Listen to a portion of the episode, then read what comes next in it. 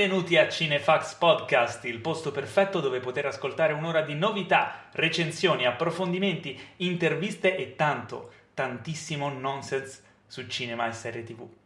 Io sono Paolo Cellammare e sono qui oggi con un solo agguerrito collega, pronto a discutere fino alla morte di tutto ciò che ci ha appassionato in quest'ultima settimana. Con grande onore vi presento qui accanto a me il fondatore, anima e pilastro di Cinefax, L'uomo dalle tre strisce, il possessore del braccio dai mille tatuaggi cinefili, nato sotto la stella morta, la morte nera per i meno filologici fan di Star Wars, l'unico e inimitabile Teo Yusufian. Ciao a tutti, io sono, sono, sono Teo. Intanto, Paolo, ciao intanto. Volevo Ciao. dire, possiamo licenziare gli autori che ti hanno scritto questo testo? Me lo scritto da solo. Eh, immaginavo. Ma impa- imparerete a amarlo nelle prossime puntate. Va bene, volevo dire soltanto alla- alla- alle forze dell'ordine che l'uomo dalle tre strisce ha un significato che non è quello che stavate No. pensando voi, ma così in che senso? Non è un nostro sponsor ancora, quindi... Ah, ho capito a cosa ti riferisci. È un marchio di marca di abbigliamento. abbigliamento preferito sportivo. Va bene? Allora, ciao, tutto bene? Come state? Perché chiedo queste cose che non possono Non rispondere? possono rispondere, in realtà possono su, sui Eh, social. hai ragione, però lo- non, non possiamo vederlo adesso, cioè io lo chiedo e loro prima o poi risponderanno, però... Però no. Questo inizio è proprio pem pem pem. Allora, diciamo che questo è un bel invito per seguire Cinefax non solo sul sito web, ma anche su Facebook, su Instagram e Twitter Esatto. e dove E- altro. ma- Lorenzo? no, per adesso direi anche E basta. YouTube, e perché- YouTube. e YouTube, sì, ma YouTube... Ma sì, andate anche su YouTube, va bene. Ah, Prima o poi faccio qualcosa anche lì. E soprattutto i podcast. Questa qui è una puntata zero, quindi è un test, è un primo esperimento di una cosa che ci tenevo tanto a fare. Ho coinvolto Teo, e Cinefax e quindi ci divertiremo in questa prima puntata e nelle seguenti che si spera avverranno nelle prossime settimane con anche altri redattori, ospiti, celebrity, starlet, cartoni E- animati Ami- amici vari E amici vari. passanti. Così, e passanti, ma si parlerà, si parlerà di cinema, serie tv e quant'altro di cinefilo possa esserci. Allora, il primo esperimento di questo podcast, in cui vi abbiamo già coinvolto, eh, è la domanda della settimana. Cioè, abbiamo selezionato una domanda eh, tra- posta da voi su Instagram a cui andremo a rispondere nella maniera più giusta possibile. In realtà io da scaletta ne vedo due Sì, selezionate. ma però. noi ne abbiamo selezionata una, poi l'altra a un Ah. certo punto diciamo, eh però questa qui Ah, ok, era un, soddisfa". era un giocone, ok, E allora, scusa. sì, mi, mi rovini, dobbiamo ancora rodarci. mi rovini tutti gli inside joke. Allora, la domanda che vi vado a leggere, poi la seconda la leggerai tu, la seconda che non c'è perché ne ho scelta una sola, Esatto. è quali sono gli avvenimenti più strani successi dietro le quinte? E la domanda ce la fa Mickey Joe 25. E non si sa se è nato nel 25 o a 25 anni, comunque. Non lo so, magari è nato nel Mickey, eh, si chiama 25. Perché devi andare a, a- a indagare sulla scelta dei nickname della gente? Hai ragione. Ah, Teo, questa domanda tu hai già, ti, ti viene già qualcosa? Perché non è facile, eh? Non è facile, ma innanzitutto bisognerebbe mm, capire cioè, quali quinte intende, cioè le quinte televisive che magari conosciamo noi per esperienza personale, le quinte cinematografiche mondiali, le quinte come misura di regi- no, quella non credo. Quindi, Beh. vabbè, prendendo per buono che parli di cinema, ce ne sono un bel po', e questo è proprio il momento perfetto per dire che in questo istante non me ne viene in mente neanche una, perché sai quando sei pieno di informazioni, ma poi ti fanno la domanda specifica e vai nel panico. Troppe. Meno male che è una, dom- una puntata zero, quindi Allora, no, diciamo, Posso a me me ne viene una. Eh, mi viene in mente che quando l'ho letta eh, mi ha molto colpito. eh, Werner Herzog sul set di Fitzcarraldo, quando all'ennesimo s- sbroccamento di Di Klaus Klaus Kinski, Kinski. no, no, non so quanti di voi avranno visto quel film, ve lo consiglio. Klaus Kinski era psicopatico, diciamo che una sua caratteristica peculiare e anche uno dei suoi pregi come attore era quello di essere psicopatico, con una faccia da psicopatico, però ovviamente si comportava da psicopatico. E a un certo punto di questo film, tutto girato nella giungla, eh, parecchie settimane, un sacco di difficoltà, no, mesi, un sacco di difficoltà. Eh, sbrocca per l'ennesima volta, chiama uno degli indios che erano le loro maestranze e si fa portare via eh, con una barca. Sta salendo sulla barchetta, eh, viene informato il buon vecchio eh, eh, Werner e corre lì, prende un fucile di- delle guardie così e arriva, arriva mentre sulla riva del fiume, mentre Klaus sta andando via sulla barchetta, gli punta il fucile e gli dice: Se tu lasci il set, io ti ammazzo. Perché dobbiamo finire il film, il film è la cosa più importante. Eh, Klaus, che era pazzo, riconosce negli occhi di Werner che è più pazzo di lui, che l'avrebbe fatto veramente. era intangibile. E quindi dice: No, vabbè, scusa, e scende dalla barca e finiscono il film. No, beh, Klaus Kinski che, che dice no vabbè scusa, non me lo immagino. Avrà detto qualcosa di, di un po' più colorito di no vabbè Eh, scusa. un po' romanzato. Ah, ecco. No, scusa. Comunque anche su mister." Aguirre pare che ci siano stati dei, di- degli screzi mica male tra di loro, con uno che voleva strozzare l'altro e hanno dovuto dividerli. Spadate in testa, date come, come niente. Era- erano divertenti i set di Herzog con Eh, Kinski, no, ma secondo me. Dovrebbero fare un film su. Magari, sarebbe bellissimo. Il retroscena. Però di- chi potrebbe fare Kinski adesso? Willem Dafoe. No, Guarda che per quando. una minima... Per eh. quando faranno questo film sarà troppo vecchio. Ah, eh, in effetti. Vabbè. Rami Malek. Ram- Rami Malek che ormai è dappertutto, cioè chiunque parla... Che poi, se posso dire la mia, come attore, secondo me non è niente Malek. Ok, allora. Andiamo avanti. Dicevamo, c'era una seconda domanda, questa qui la leggi tu. Allora, Spatapunfete, che, che, che sia uno dei nick più belli che abbia mai letto, punzete. ci chiede... No, è Spatapunfete, sei Ah, tu che hai ok, scritto male. Eh, male. beh, io- tu- nonostante tu l'abbia scritto male, io l'ho letto bene, quindi figurati e tu mi correggi. Questa è alta No, preparazione. Se doveste invitare 5 persone correlate al mondo del cinema, vive o morte, 5 persone vive o morte del mondo del cinema, chi invitereste? Invi- invitare qua? Qui, qui, ah, nel in tra- non a cena o cosa, o a giocare a poker. Allora, Nel podcast... sì, Klaus Kinski. Cla- esatto, avevamo appena detto, sicuramente Klaus Kinski, poi io direi John Belushi. Non so perché ma mi è venuto in mente subito John Belushi. Perché? Perché se- secondo me sarebbe divertentissimo avere Gian Belushi qui, che dorme lì sul divano e, e non risponde. Però ce l'hai lì, Ci hai sta, capito? Cioè, è lì bello, come atmosfera. Bello, bello. Bello, cioè, senti un po' questa aura di, di John Belushi. Di Vivi, eh, un altro mio che amo tantissimo, anche quello sarebbe particolare, Mhm. È Bill Murray. Bill Murray. Però poi non viene. Però poi non viene, cioè tu lo inviti ma lui non sente la segreteria telefonica e quindi non Non viene. viene. Io invece, sai chi è un personaggio che ho rivalutato perché dai film e dalle cose non mi stava simpatico. Rami Malek. no, Rami Malek, se viene deve venire in costume da questo personaggio perché so che lui lo può fare, questo attore. È eh, George Clooney, Ah, che nelle interviste è super simpaticissimo. Sì, assolutamente. Fa spaccare. Nei film non l'avrei mai detto. No, Non so. lui è, ma è anche bello tranquillo. Una volta era venuto ospite quando lavoravo alla trasmissione di Fazio. Mhm. Erano venuti lui con Matt Damon e Jean Dujardin. In questo momento non mi sto ricordando a, prese- a- a promuovere quale film, ma loro facevano spaccare da ridere. Cioè, mh, raramente gli, gli attori italiani, diciamo, hanno quell'approccio nelle interviste in televisione, soprattutto in diretta. Invece loro facevano proprio i cazzoni, cioè si facevano le battute, le cose. Quando uno parlava bene di un altro, eh, a un certo punto Matt Damon ha fatto un complimento a Clooney e Clooney vedi ha magheggiato un attimo, ha tirato fuori dal portafoglio 10 dollari e glieli ha allungati facendogli pat pat sulla spalla. Matt Damon se li ha intascati e dopo un tot di intervista è capitato a Clooney di fare dei complimenti a Matt Damon Matt Damon gli ha ridato i soldi. Cioè queste robe qui che magari sono preparate e noi non lo sappiamo. E tu immagini. In realtà invece sembra molto tutto spontaneo, molto naturale. Allora, immaginati sul podcast che eh, George Clooney, dopo un apprezzamento da parte di Klaus Kinski, ti dà 10 euro. E, e Klaus come, come reagirebbe? Non lo so, secondo me li darebbe a John Belushi che è lì sul divano, che, che dorme e non vogliamo sapere come li spende. E si fa di questo- o cosa ne fa? Allora, bene, dai. Eh, sei andato bene su questo. Sono andato Sei bene, stato ok. bravo, sei stato Grazie. bravo. E allora, quindi io passerei al prossimo. Eh, prossima eh, parte del podcast che è molto importante perché sono le news della settimana. Ok, però aspetta, abbiamo la sigletta. La segreta delle news non c'è. Sì, c'è la sigletta C'è delle sigletta news. Mi sono dimenticato di mandare anche la sigletta della domanda della settimana, però abbiamo la sigletta delle news. Come fa? La sigletta delle news, Di- chiedo alla regia di mandare la sigletta delle news. Vai. Vai. È il momento delle news. Oh. Bellissima, eh? Sì, l'ho, pag- l'ho pagata tantissimo questa... Mi questa- piace, mi piace molto. Eh? Però secondo me dovremmo provarne altre diverse ogni puntata. Aspetta, visto che ci siamo persi quella prima, Qual è? Mandiamo a quella della domanda. La domandona della sì, settimana. perché con tutto quello che ho pagato per averle almeno me le fai usare. Ah, ok. Se posso aspetta, chiedere... ce l'abbiamo pronta? Ok, ci fanno cenno, cenno di sì. Ok, dai, mandiamola.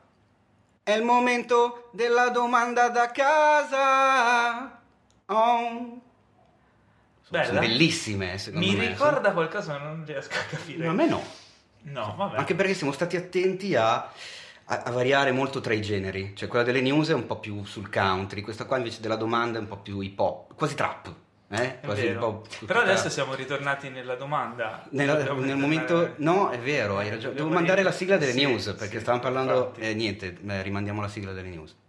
È il momento delle news. Bene. Oh. Scusa, te l'ho, te l'ho sovrapposta un attimo, ma ci sta perché noi siamo il flow qui del Eh, podcast. Eh, allora, dunque. Allora, prima news, da dove vuoi partire? Perché ce ne sono un sacco di succulente. Questa è stata una settimana piena di news. Direi. Eh, tra- ovviamente voi le tra news, le premi avete, altro. le news le avete già lette sul sito, noi poi le approfondiremo, gli daremo vita e magari andremo a pescare qualche news che vi siete persi e quindi dite, ah, questa me l'ero persa. Mm. Questo è il, il senso di questo momento delle news. Allora, la prima, eh, su cui abbiamo discusso un po' eh, poco fa, prima di iniziare il podcast, è la notizia sulla denuncia di... mh, insomma, Netflix viene denunciata da una casa editrice chiamata Chus- Ciusco. Ciusco per Bandersnatch. Cos'è Bandersnatch per chi non l'avesse visto? Dai, chi non l'ha visto almeno ha- ha- sa che cos'è. Cioè, si è parlato solo que- di quello praticamente a fine anno. È stata una Bello roba. È questo sorta di libro game fatto puntata di Mirror, eh, di Black Mirror, eh, interattiva. La prima, la prima, mh, cioè il primo contenuto interattivo di Netflix. No, No, non è il primo. no, l'hanno già fatto con un programma per bambini chiamato Il gatto con gli stivali, Ah. dove c'era la questione dei bivi. Quindi già non, Non è, è la il prima. primo. Il primo per... Però ce l'hanno venduto in quel modo lì. Il primo Allora, per adulti, sì. ecco. Perché l'hanno denunciati? Li hanno denunciati perché praticamente la frase di lancio utilizzata da Netflix per promuovere la cosa, nonché presente all'interno della sceneggiatura pronunciata più volte, è scegli la tua avventura, che in inglese è choose your adventure. Senti che pronunciona, eh? E mh, questa frase qui è depositata, cioè è coperta da diritto d'autore e da copyright da questa società che è una casa editrice di libri eh, per ragazzi che negli anni 80 e 90 pubblicò parecchi libri con le storie a bivi, quelli che da noi per i più vecchietti, che se lo ricordano magari, sono i libro game. Io, Lupo solitario. Bravissimo, vedi che lo sai, anche io ne, ne- ne avevo un sacco, soprattutto della collana Lupo Solitario, avevo Frankenstein, avevo Dracula, ne avevamo fatti anche un paio horror. Io ne avevo preso uno anche su Indiana Jones. C'era la serie quella avventurosa e praticamente erano questi libri che funzionavano esattamente come funziona Bandersnatch, il libro di cui parlano nella puntata di Black Mirror, cioè dei libri a bivi, dove alla fine poi un po' tutti poi facevamo quelli che si no, leggevano tutte le opportunità possibili per andare a leggersi tutte le storie pos- possibili. Cioè, arrivava a un certo punto e diceva cosa fai? Fai così, vai a pagina 113, fai cos'ha, vai a pagina 250, no? Erano tutti strutturati così. Io tenevo il dito su quel punto lì, andavo a vedere la prima opzione, una volta finito tornavo indietro e andavo a vedermi anche la seconda. Che infame. E pare che appunto la frase eh, scegli la tua avventura fosse protetta da copyright. Ma non solo, Netflix nel 2012 aveva preso contatti con questa Ciusco per sfruttare questa frase di lancio per un prodotto televisivo, ma non raggiungendo un accordo eh, Netflix era fuori dai giochi.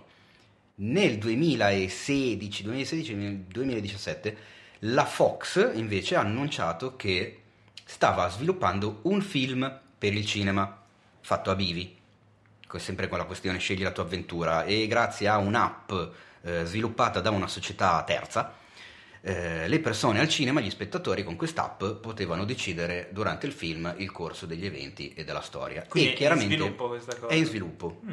Non ci sono aggiornamenti, però è tutto scritto dentro la denuncia di, di questi qua, che hanno chiesto 25 milioni di dollari di risarcimento per ora, eh, ma secondo me non finisce qui, dicendo anche che appunto la cosa è stato danneggiato, danneggiata l'immagine, perché quelli erano libri per ragazzi ed erano libri di un certo tipo, non erano così negativi e così dark come invece può essere vista la puntata di Black Mirror, quindi gli hanno diciamo cambiato l'immagine e soprattutto loro dicono eh, ce l'avete messa in quel posto per i prodotti futuri che stiamo sviluppando adesso perché adesso che siete usciti voi questa cosa la nostra cosa avrà meno impatto di quello che avrebbe dovuto avere.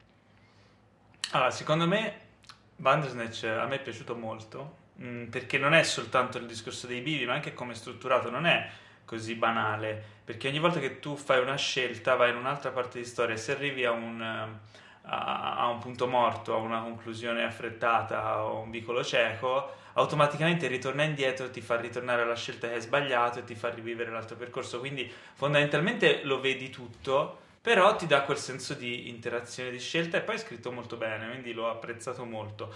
Secondo me Netflix ampiamente se ne sbatterà le palle di... di allora, l'ho pensata anch'io prima di approfondire la cosa sulla questione Fox cioè non approfondire, ma fare un, un minimo pensiero laterale sulla questione Fox.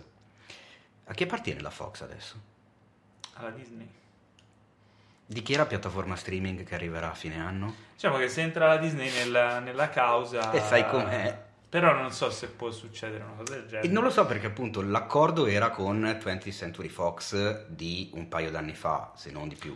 Ma il discorso secondo me non so come che... funzioni adesso con la questione diritti, acquisizioni, eccetera. Cioè se io acquisisco una società che ha in mano una licenza, poi io posso muovermi in prima persona con la causa oppure Secondo me c'è anche il discorso che non c'è un, nessun brevetto su questo tipo di cosa, quindi è difficilmente difendibile. Magari su delle cose possono appellarsi, ma secondo me, cioè la storia interattiva, il, il cinema interattivo è una cosa di cui si parla da. da, da eh, ma infatti, ma il punto non è quello, è proprio la frase di lancio scelta per, eh, per promuovere la situazione, che era proprio coperta per editoria, film e altri media.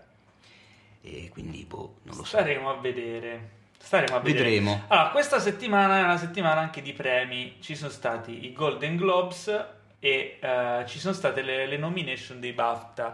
Andiamo a parlare brevemente dei, dei Golden Globes, di cui abbiamo i, i vincitori. E, eh... I, scusa, ma i, i, BAFTA, che come tu ben sai, sono i premi preferiti da Giovanotti e Costanzo. Cioè, certo. Ecco, adesso no, in realtà no, li, li, odiano, no, però gli viene bene da dire. Insomma. Allora, eh, partiamo dai Golden Globes, partiamo dal, dalle serie TV, andiamo a, a, risalire. Io intanto ho aperto Cinefax perché la news è scritta molto bene, è tutta Ma, molto chiara, grazie. in ordine, fantastico. Allora, chi la miglior... Chi è che l'ha scritto? Aspetta, guarda chi è che non firma. So, ah, redazione, beh certo, la redazione. Molto per... competente. Esatto, secondo me sono stato io, però vabbè. allora, allora, allora, allora, allora. Miglior attrice non protagonista in una serie, miniserie o film TV Patricia Clarkson per Sharp Objects. Tu l'hai visto Sharp Objects? No, però ho visto che la nostra caporedattrice delle serie della sezione serie televisiva ha fatto la classifica delle migliori 8 dell'anno e l'ha messa in prima posizione, quindi direi che Io concorderei. È assolutamente comunque, da recuperare. Sì, sì, sì, comunque è una delle serie più belle dell'anno. E poi eh, c'è Amy Adams che Amy Adams era che... candidata, ma come al solito non ha vinto. Povera Amy Adams è veramente qualcosa di incredibile. Sta diventando la Leonarda DiCaprio degli ultimi anni perché era, cioè era, aveva, ne aveva due tra l'altro se non sbaglio perché era candidata anche nel, in, nel, cinema, nel cinema. per Vice. Okay. e non ne ha beccato neanche uno di Globe. Cioè proprio così. Un po' la sono scavallata. perché è brava. È brava e bella. Amy dai si può dire di no. Però mi dispiace che Sharp Objects abbia vinto soltanto questo premio qui. Eh sì. Eh, Patricia Clarkson però effettivamente è super inquietante in quella serie, quindi bravissima.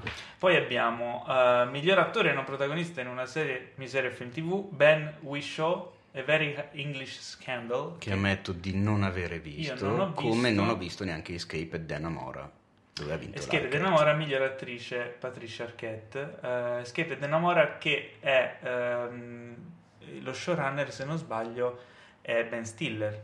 Ah è vero sì è già. Quindi è un progetto molto interessante che io recupererò e mi sembra particolarmente interessante. Se Anche posso qui... mi ha stupito il doppio premio ottenuto da American Crime Story sull'assassino di Gianni Versace, Gianni, miglior, Gianni, miglior miniserie film tv, miglior attore Darren Criss che magari qualcuno di voi se lo ricorda in Glee, quella serie dove okay. cantavano tutti come dei pazzi scatenati. Allora, non so, tu l'hai visto? Io l'ho visto, American Gianni, Crime Story, Gianni. Gianni, con Penelope Cruz che fa Non l'ho visto, ma... Donatella. Versace, che già fa ridere, perché adesso tutto il bene Dona- per Donatella, ma la corruzione. Così, ecco. Sì, non le rende giustizia. No, esattamente.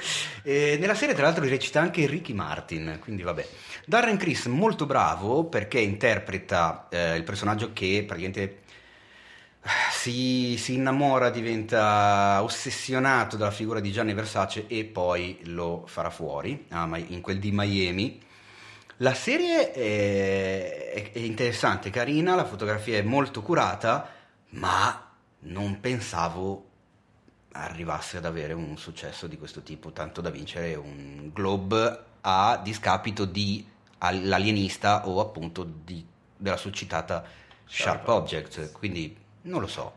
Però oh, eh, i, i giornalisti della stampa estera di Hollywood, che sono quelli che assegnano i Golden Globe, hanno deciso così e chi siamo noi per dire che sbagliano? Nessuno. Beh, certo, io la recupererò probabilmente.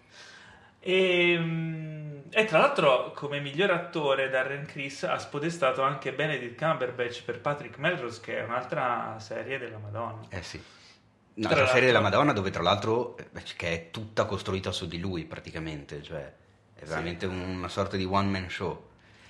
Non ho visto Picasso con Banderas che era anche lui candidato, gli altri candidati erano Hugh Grant e Daniel Brühl. Se posso buttarla lì, una roba che fa un, un po' così sorridere, dei cinque candidati Quattro erano degli affermati attori cinematografici e uno ancora no.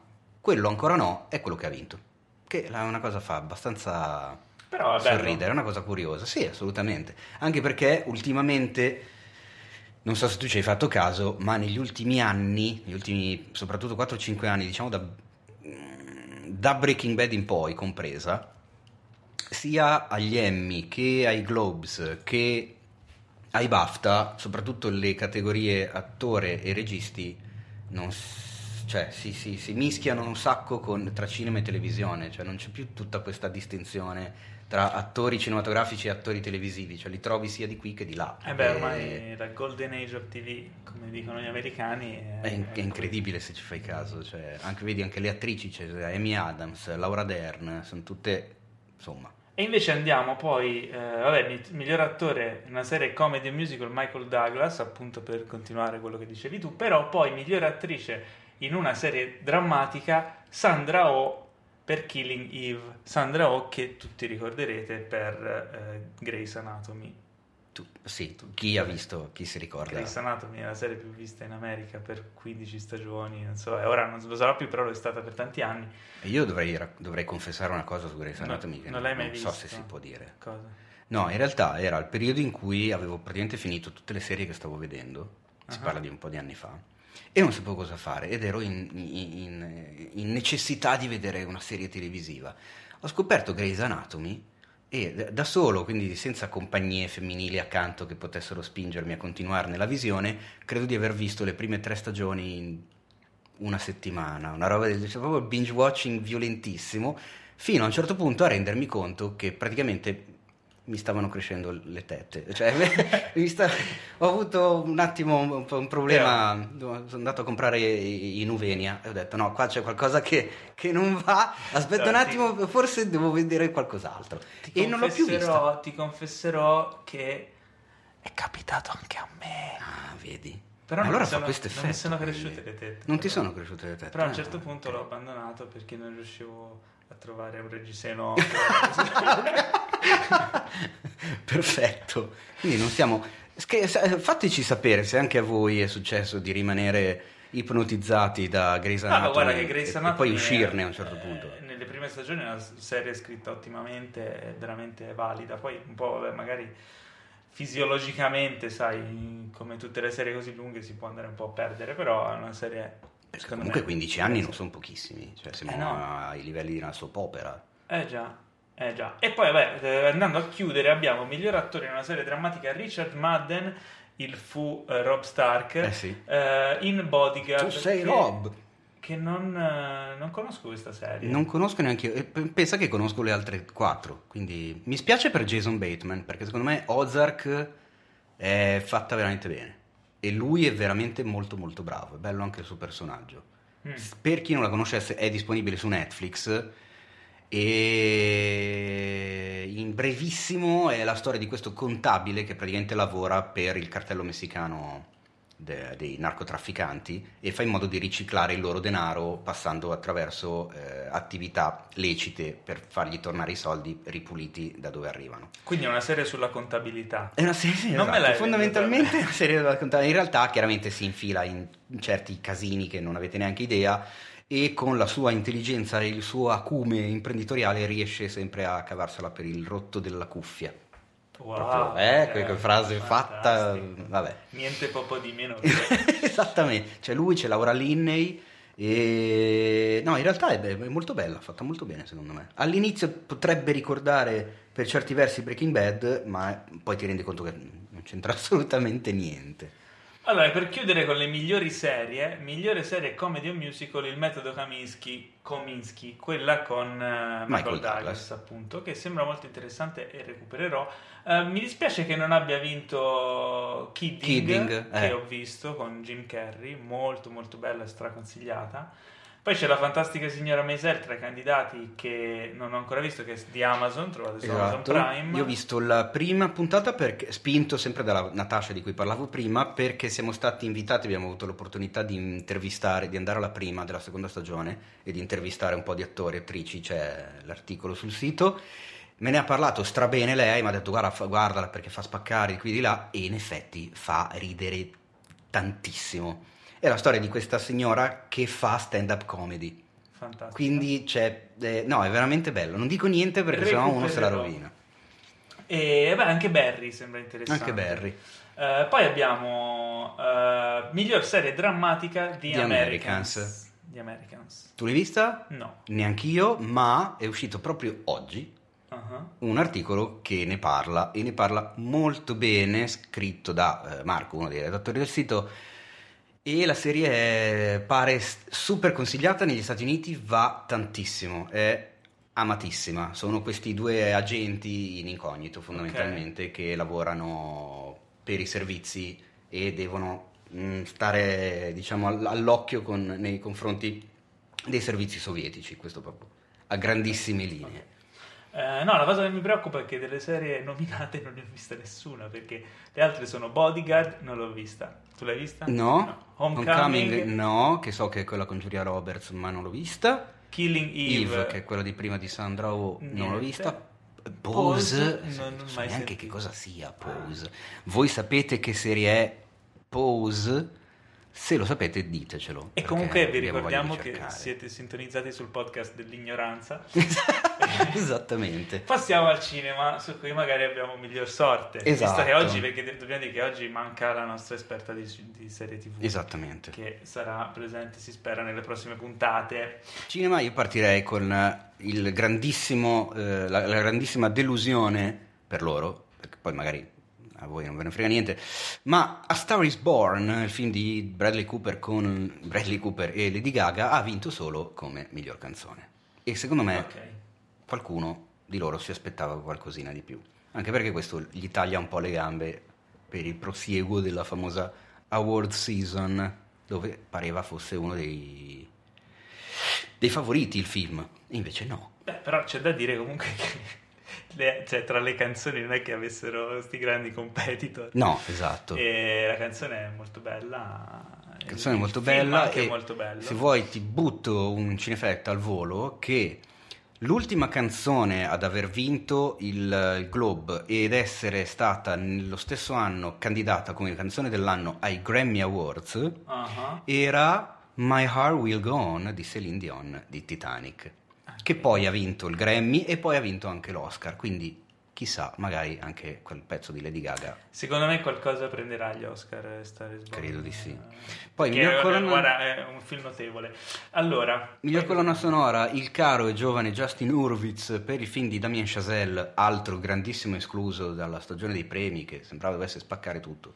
In realtà non sta raccogliendo niente. Il film l'hai visto? Sì. A me è ho- piaciuto parecchio. Ho una ben definita opinione sul film. Mm, Secondo me, mm. ah, vabbè, in breve, visto che non lo recensiremo oggi perché è comunque uscito da un po', ehm, Allora, secondo me si sente molto il fatto che Chazelle, come lui stesso ha dichiarato, non fosse un fan dello spazio, dell'esplorazione spaziale, della corsa allo spazio. E questo, secondo me, traspare dal film nel fatto che nel, nei momenti salienti più epici, più importanti, non si respira l'importanza di queste cose, si respira più la storia personale del protagonista. Che hai esattamente descritto il, il motivo per il quale invece io ho apprezzato il film.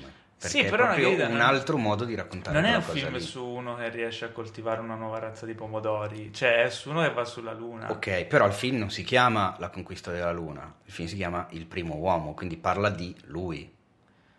E secondo me ci sta che più che quella roba lì noi vediamo co- come l'ha vissuta lui, anche il fatto di tutto quel tempo in cui sta sulla scalettina prima di scendere dal modulo per mettere il piede, tutto quel... cioè quando loro si avvicinano, secondo me sono delle scene meravigliose in cui vedi il riflesso della luna, vedi la luna vicinissima ancora prima che debbano atterrare e in realtà più che da fuori tutta la questione che magari puoi fare con gli effetti speciali, con il greenback, con la CGI, in realtà tu vedi le loro facce, vedi la loro emozione.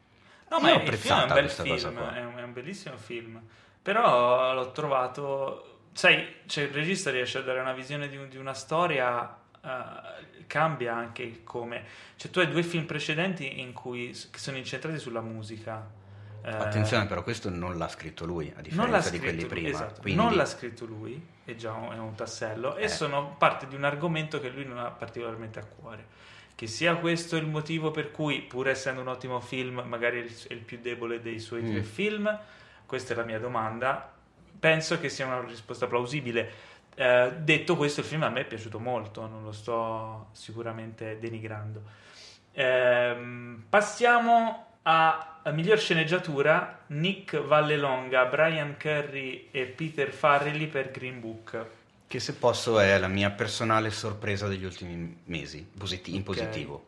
Ma ne parliamo dopo, Ne perché parliamo tu l'hai dopo. già visto in Sì. anteprima, quindi ci farei una, una piccola mini recensione no spoiler, perché comunque il motto di questo podcast è no spoiler, spoiler. never spoiler. Ok. Eh, ci- ne parleremo più avanti, però diciamo candidati insieme a lui c'erano eh, Quaron per Roma, eh, poi c'era gli sceneggiatori della Favorita, Se la strada potesse parlare e Adam McKay per Vice, quindi comunque insomma era una categoria bella combattuta. Eh sì, direi, perché forse Quaron a Roma a me è piaciuto un casino, ma diciamo che forse la sceneggiatura non è proprio la- la- la- il punto di forza eh, più grosso di quel film, però insomma Barry Jenkins e Adam McKay non sono proprio gli ultimi arrivati come Beh. sceneggiatori. Ma comunque, mh, più tardi, tra poco, ci mh, diciamo, scopriremo perché Green Book è riuscito a vincere in questa categoria. Poi abbiamo miglior film d'animazione, Spider-Man Un nuovo universo. Con la che... Sony che fa cippirimerlo alla Cos'è Disney. che fa la Sony? Gli fa cippirimerlo alla Disney che aveva ben due nominati, Gli Incredibili 2 e Ralph Spacca Internet, poi c'era anche Wes Anderson con l'Isola dei Cani e il giapponese Mirai. Spider-Man Un Nuovo Universo ne sento parlare super bene, ancora Ah, non ho avuto l'opportunità di e vederlo. e Ah, cinque bravo, ho visti. a me visto- invece manca proprio Spider-Man. E Mirai l'hai visto? No, mi manca anche Ralph e mi manca anche Mirai, in realtà ne ho visti due. ok, ok.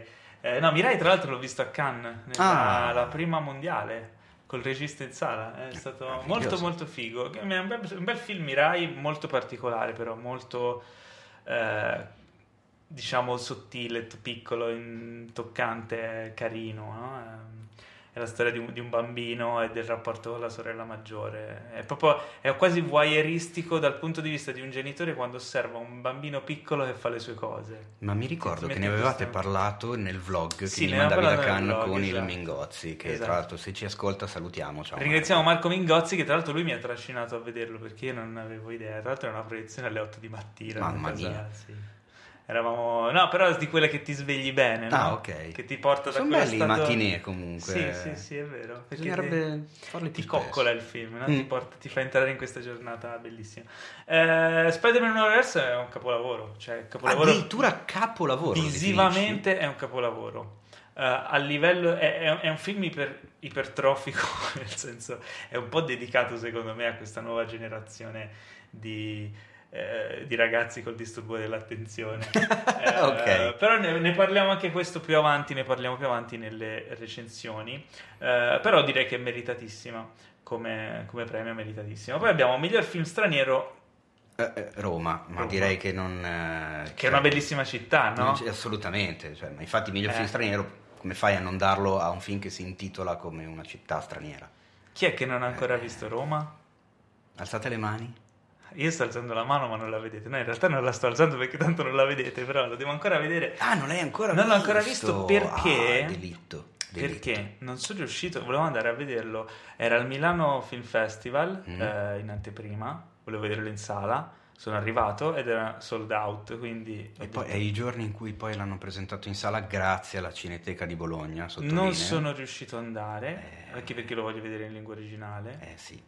E l'ho, spe- cioè, ho aspettato che uscisse su Netflix, ma siccome ho ordinato la TV nuova che ha l'HDR, il bianco e nero con l'HDR più morbido. Devo bello, far partire così. la sigla i, i- i cazzi privati di Paolo. Sì, no, ma i cazzi privati di tutti, perché ragazzi, eh, aspetto la. TV nuova e lo vedo su Netflix. Questo è il motivo per Secondo me è peccato, perché è un film dove l'aspetto visivo e au- auditivo, si dice auditivo? Come si può dire? L'aspetto, la- la- la- la- l'aspetto so- sonoro, eh? Era Mhm, molto più facile così, sono clamorosamente da godere in sala, cioè pensati proprio per la sala, film girato in 65 mm, bianco e nero è imbarazzantemente bello, la messa in scena di Quaron è una roba ultra ricercata, cioè proprio ci sono, dei, sono veramente dei quadri, sono delle fotografie di Salgado, sei presente? Sì, perché fai il fotografo nella vita anche, quindi in movimento, ma in movimento lieve,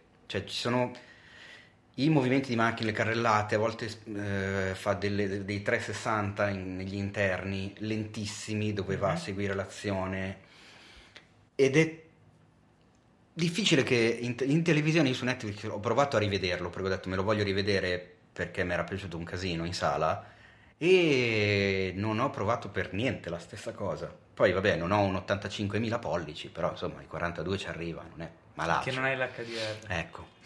E Allora- poi ha fatto un lavoro con, eh, su Dolby Atmos che a casa eh, come fai a replicarlo? Proprio perché questa macchina da presa che soprattutto quando a volte si gira e si sposta da destra a sinistra per osservare, è sempre molto, eh, come si dice, mm, Posato. po- sì, ma non, non giudica, non, non interviene, non so come Mm. spiegare, non... non Neutro. sì, è ultra neutro come punto di vista, è sempre lì che, che ti mostra quello che accade e ti arrivano i suoni da destra, a sinistra, da sotto e c'è una scena dentro il mare, dentro proprio l'acqua, che è qualcosa di clamoroso. Non so, secondo me a casa quanto si riesca a, a carpire di questa cosa, secondo me perde veramente più della metà quel film visto, visto a casa. Ma è... Mi volevi far rosicare, vabbè. È uno, sì, ci sono riuscito. Allora, vabbè, non lo guardo. Secondo me, eh, oltre questo Globe, Bren- andrà avanti ancora con una valangata di premi. L'Oscar a miglior film straniero direi che se la battono lui e a quanto ho sentito Cold War, quello polacco. Ma credo che sia abbastanza scontato che lo vinca Quaron e a quel punto, che ne sai, magari Netflix decide di... Così, di concedere un altro giorno in sala, anche se la vedo dura. Ho dei dubbi. punto. Comunque, torniamo a, andiamo ai, ai- ai premi Ai non protagonisti. Eh, miglior attore non protagonista Mahershala Ali per Green Book, che ne abbiamo detto ne parliamo più avanti. E Yes. comunque era in buona compagnia, quindi un premio bello potente. Miglior attrice non protagonista Regina King per Se la strada potesse parlare, che non ho visto. Anche lei diciamo che... Ma guarda che comunque i, i cinque- dieci- i 20 candidati non erano malati, anzi no, di più perché sono i Globes, quindi sono 30 Eh, candidati. è stato un bell'anno eh, Eh sì. film. Anche secondo me. Eh, e poi abbiamo miglior attore in un film commedia o musical eh, Christian Bale per Vice che interpreta eh, Dick Cheney Esatto. eh, in un film che è una commedia quindi eh, lo- io l'ho visto ieri sera ed effettivamente una delle migliori prove di Christian Bale perché ha un sacco di sfumature è Al di là dei chili assurdo. presi, eccetera, Sì, però cioè- ha fatto un lavorone incredibile secondo me. io credo che avrebbe potuto farlo anche col make up eh, sì. Eh lo so, ma chi- diglielo a lui. ma lui ha detto una cosa Ma lui non glielo chiede mai nessuno, tu lo sai che anche quando è dimagrito per l'uomo senza sonno, quando eri ingrassato eh, per fare American Hustle, nessuno mai gli chiede queste cose. Lui legge, gli arrivano le parti, ce- le legge e decide che deve perdere 35 kg o, o guadagnarne 48. Ma perché Christian? Cioè, non si è capita questa cosa. Io ho sentito un'intervista in cui lui diceva che mm, un suo punto di riferimento quando ha iniziato a recitare era Gary Oldman e quando ha visto uh, The Darkest Hour, l'ora più buia, no? È andato da... e stava già, già era ingrassato per fare questo film, stavano per iniziare, e l'ha incontrato casualmente da qualche parte e gli ha detto, ah, bellissima la tua interpretazione, ma quanti chili avevi preso per fare Churchill? E ha detto, nessuno, era tutto make up.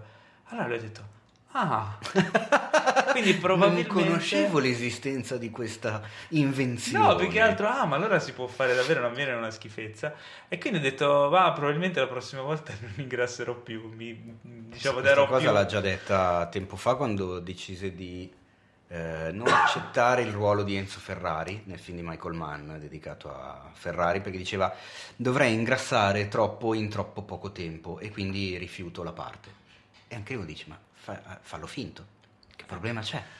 Ma è Christian no. Bale. Ma è Christian Bale gli vogliamo bene anche per il fatto che ragazzo. nel discorso di ringraziamento si è messo a ringraziare Satana, facendo impazzire praticamente chiunque che non abbia colto la cosa perché ha ringraziato Satana per l'ispirazione. Nella recitazione, nel, eh, nel, nell'approccio al ruolo. Quando vedi il film capisci. Eh sì. E poi abbiamo miglior attrice in un film drammatico, no scusami, miglior attore in un film drammatico, Rami Malek, che però po- potrebbe fare anche una... Chi è Rami? Non ho mai sentito Rami Malek. Come non l'hai mai sentito? sì, no, perché a inizio puntata avevamo detto che comunque...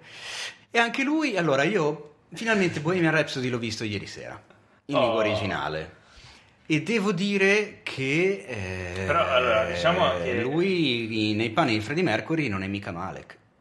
Non è mica Malek, giustamente. È Malek, ma non è Malek. Malek ma non è Malek, anche lui in ottima compagnia, devo dire, perché sto leggendo i nomi. Che Bradley non Cooper. Ah, analizziamo un po' meglio questa categoria perché Bradley Cooper in A Star is Born, che io ho visto in lingua originale, fa un po' ridere. Ah. Perché, no, nel senso è bravissimo, però fa ridere il fatto che Bradley Cooper ha una voce normalissima, ma nel film lui parla tutto così, tutto voce, insomma, vocione. Ma perché? Per distaccarsi dalla voce di Rocket dei Guardiani della Galassia? Non lo so, non lo so, perché forse mh, voleva... Non lo so, perché per lui il cantautore rock così deve avere la voce Canto- così, rock, eh, cam- cam- country, cos'era? Sì, non me lo ricordo. Eh, quindi vabbè, ehm, bravo, però mi ha fatto un po' ridere questa cosa qui perché me lo ricordavo dalle interviste e all'inizio del film ho detto ma come cazzo parli? Dire, c'è- anche Christian Bale in Vice non è che parli proprio... che fa tutto Sì, però ci sta perché sta facendo un personaggio vero, l'accento fin- di... fino alla fine del podcast io parlerò con questa voce come Christian Bale in Vice. Poi c'è William Dafoe per Van Gogh, che non ho visto, ma so che parlava come le registrazioni di Van Gogh. Probabilmente. Certo, Eh, sicuramente. Poi abbiamo Luca Sedges per Boy Erased, che non ho visto. Mm. John Davis Washington per Black Clansman, che è, è molto bello. Molto film. bello, Ah, è molto bravo lui, nonostante sia il figlio di Denzel. Sì, se no, sei il figlio di Denzel sicuramente, parti sicuramente svantaggiato perché come tuo padre Non puoi. non ci, ce la farai mai. Se l'hai cavata bene, però non era questo. No, anche secondo me. Non Ma anche una- perché anche il ruolo non è che ti dia... Sì, ok, se lo senti chiaramente in lingua originale ti rendi conto del giochino che c'è tra la questione della parlata nera, della parlata afroamericana, della parlata mh, del sud, della parlata del, del- del- diciamo del, del WASP, del fascistone americano, del KKK. Però non è che mi sembrava No, infatti. sicuramente meno di quello che potrebbe essere stato Christian Bale con Vice. Giustamente. Ecco. Poi vabbè, ha vinto miglior attrice in un film commedia musical, ha vinto Olivia Colman, ma si sapeva perché era la favorita. Eh, giustamente. Eh. Giustamente. Questa è una battuta che ho fatto, credo sia la quarta volta che la faccio, non smetterò Funziona mai di farla. sempre, Funziona esatto. sempre, senti La le risate fare- di sottofondo, aspetta, senti? Wow. Sentito le risate di sottofondo? Non c'erano perché non le ho editate. e dunque, poi ci abbiamo eh, Glenn Close per The Wife. Ho visto, bellissimo film, molto contento di questo premio perché The Wife eh, non ha preso altre nomination, se non sbaglio. No? E Glenn Close, eh, spettacolare, il film veramente bello, recuperatelo, figo. figo figo come film. Io invece Originale. ammetto di non averlo visto, ma posso dirti che ho visto Private War con Rosamund Pike. Mhm. Gran bel ruolo, Rosamund Pike, se Che era presente quella lei. di Gone, Gone Girl, esatto, cioè con Ben Affleck. L'amore, come si chiama? L'amore bugiardo. L'amore bugiardo, Sì. ma perché fanno questi? Io vorrei sapere, se qualcuno di questi ci sta ascoltando, io voglio sapere questa cosa da una vita, faccio una piccola, apro una piccola parentesi. Chi si occupa di dare i titoli italiani ai film che vengono distribuiti sul suolo italiano? Cioè chi è che fa, che compie questa cosa? Allora, il nostro obiettivo come podcast sarà trovarlo e intervistarlo Bravissimo, lo voglio fare da tu non hai idea di quanti anni Ok, voglio fare allora, questa cosa. Nell'arco del 2019 Chi troveremo... decide? Il distributore? Il, il- chi, chi compra i diritti? Chi, Non lo la- so. che- lo studio? Di puntata in puntata vi Boh. aggiorneremo su questa nostra ricerca, lo troveremo, lo intervisteremo E lo picchieremo una- crocifiggeremo. esattamente una volta che sapremo Ok. che è stato il colpevole di traduzioni come abbiamo tutti presenti Eternal Sunshine of the Spotless Mind, che cos'è diventato? Se mi lasci ti cancello. Ecco, ma per dirne uno, eh. Ma però sono lì- migliaia di altri. lì è una traduzione letterale. Ora- Ah, sì, certo, cioè, come chi- no. Chi, conosce l'inglese lo sa. Allora, dunque, passiamo subito al, eh, agli ultimi, le ultime categorie. Sono miglior regista Alfonso Cuaron per Roma, ne abbiamo già parlato, detto. se lo merita. Sì. Eh, io non l'ho visto, ma se lo merita.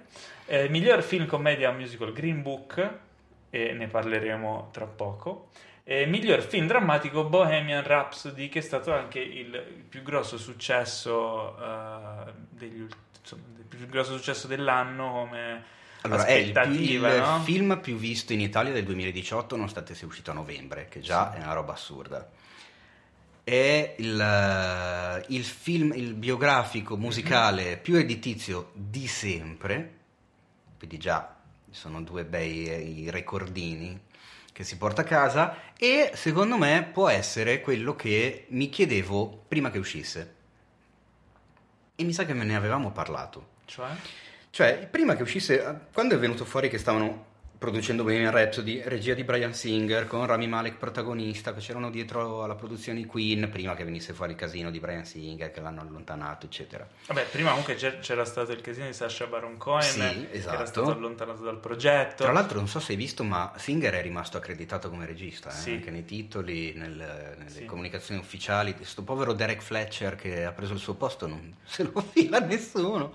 Non si sa quanta parte del film abbia Esatto. effettivamente diretto Fletcher, ma eh, sappiamo che Fletcher dirige anche il film che è in uscita su ehm, l'altro... Sulla signora in giallo. No, il cantante... Con la mamma che è Jessica Fletcher. no. eh, Elton John, su Elton Elton- John. Ah, è vero, è già. Eh, eh, Elton John eh, lo dirige Derek Fletcher, quindi io mi aspetto molto da quel film, che tra l'altro dicono essere una sorta di musical fantasy, non tanto una biografia. Ah, questo non lo in sapevo. particolare. Però, eh no, Ma eh, Bohemian Rhapsody, quando ehm, diciamo il progetto era stato preso in mano da Brian Singer, io non apprezzo particolarmente Brian Singer, cioè trovo che non abbia un gran gusto. Eh, era un po' preoccupato. eh, quando poi è venuto fuori Rami Malek, le prime immagini, ho visto una grande attinenza visiva a quello che era l'appeal dei Queen per magari i, i fan un po' più alla leggera che li apprezzano ma che non vanno a scavare e approfondire e, e probabilmente hanno avuto ragione perché in questo modo hanno preso la massa di appassionati che i Queen conoscono le canzoni, le canticchiano ma non gli interessa approfondire più di tanto quanto invece celebrare con un bel film perché comunque è un bel film questo mito musicale Sono d'accordissimo. Anche perché piaciuto? io mi ritengo uno dei, de- delle persone che hai appena descritto. Nel senso, io ho avuto la malattia dei Queen, l'ho avuta quando ero ragazzetto, cioè tipo dai 10 ai 15 anni, avevo eh, cos'era 91, avevo 14 anni quando Freddie Mercury è morto. Stanno venendo a prenderci Paolo, Sì. non so se per te o per me, ma sentiamo delle sirene. no perché a forza di Ehm, imitare Dick Cheney ti poteva venire un infarto Ah, esatto, esatto, bravo. E, mm, però appunto non è che sia uno di quelli ultra attento a qualunque dettaglio, qualunque particolare, che invece ho letto in questi- queste settimane da quando è uscito il film, ci sono mega fan che sono imbufaliti con il fatto di- delle- degli anacronismi, dei cambiamenti. Ieri sera mentre vedevo il film me ne sono accorto anch'io che c'erano delle cose che proprio non erano andate proprio come sono andate nella realtà dalla questione di, di, di, lui che aveva praticamente distrutto il gruppo per andare a fare il solista per soldi, al fatto del live aid che si sono messi insieme poco prima. Quelle robe lì che vabbè, immagino che i mega fan sappiano proprio tutto per filo e per segno e capisco che gli possa aver dato fastidio un ritratto non veritiero della band. Stiamo comunque parlando di un film e non di un documentario. Nel film certi snodi drammatici funzionano e se non ci fossero stati eh, non avrebbe funzionato il film, quindi qualcosina devi cambiare rispetto alla realtà, sempre nel rispetto delle persone e nel rispetto delle persone che non ci sono più. Non sono tanto convinto che se lo vedesse Mercury il film mh, mm, lo gradirebbe, perché viene dipinto un po' veramente come uno stronzetto, comunque vabbè. Al di là di quello, no, io mi chiedevo, prima del film, mi dicevo, ma se dovesse avere successo Bohemian Rhapsody, puoi vedere che magari si apre un altro filone cinematografico che praticamente è... quasi non esistono, si contano veramente sulle dita di pochissimissime mani, i film biografici sulle grandi band. Se ci fai caso... The eh, Doors? Eh, poi... Mm.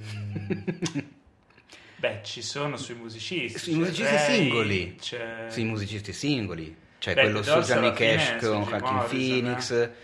The Doors però già qualcosina in più te lo racconta della ma, band. Ma come alla fine Bohemian Rhapsody C'è Control sui Joy Division, ma è su Curtis, non è sul, sulla band, adesso che mi vengono in mente a caso. Ce ne sono un paio Guarda uno che... sui Beatles, Backbeat, ma anche lì parla più di John Lennon, cioè... Parlano sempre del protagonista, alla fine mm. Bohemian Rhapsody parla di Freddy, cioè...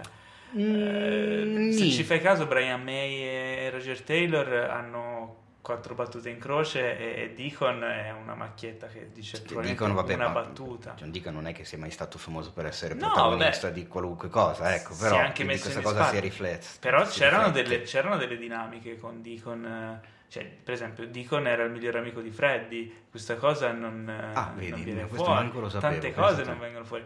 E ci sta, è una visione limitata che funziona nella storia del film, però a me un po' ha lasciato, due cose hanno lasciato un po' di amaro in bocca, sebbene il film mi sia piaciuto. Uh, il fatto che Freddy non venga approfondito poi realmente più mm-hmm. di tanto e, eh, e, e, che non vengano approfonditi gli altri, gli altri personaggi, gli altri protagonisti della band. E poi il fatto che mi aspettavo un, un trattamento sonoro, auditivo, mm. del, dei concerti molto più potente, molto più coinvolgente come in Star is Born. Invece ho trovato il mix audio un po' piatto, un po' ah. meno immersivo. Invece Star is Born credo che abbia un mix, secondo me il miglior mix agli Oscar lo vince Star is Born. Ha un mix Atmos che fa paura, cioè sei lì sul palco con loro è una roba incredibile. Quello veramente da vedere in sala fa la differenza.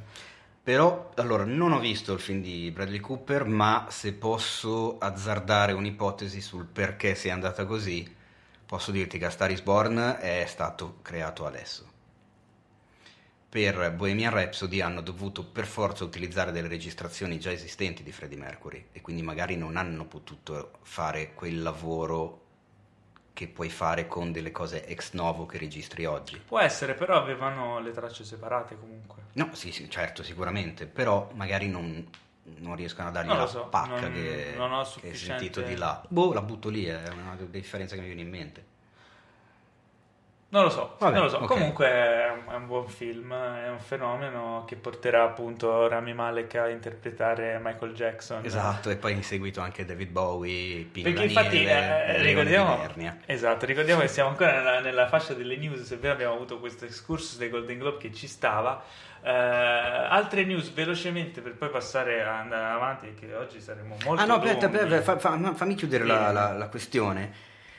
Adesso sono molto curioso di vedere se questo boom clamoroso di Bohemian Rhapsody potrà portare ad avere altri film biografici sulle big band o sui musicisti, perché è un genere che secondo me ha un filone nascosto e ultra redditizio interessante.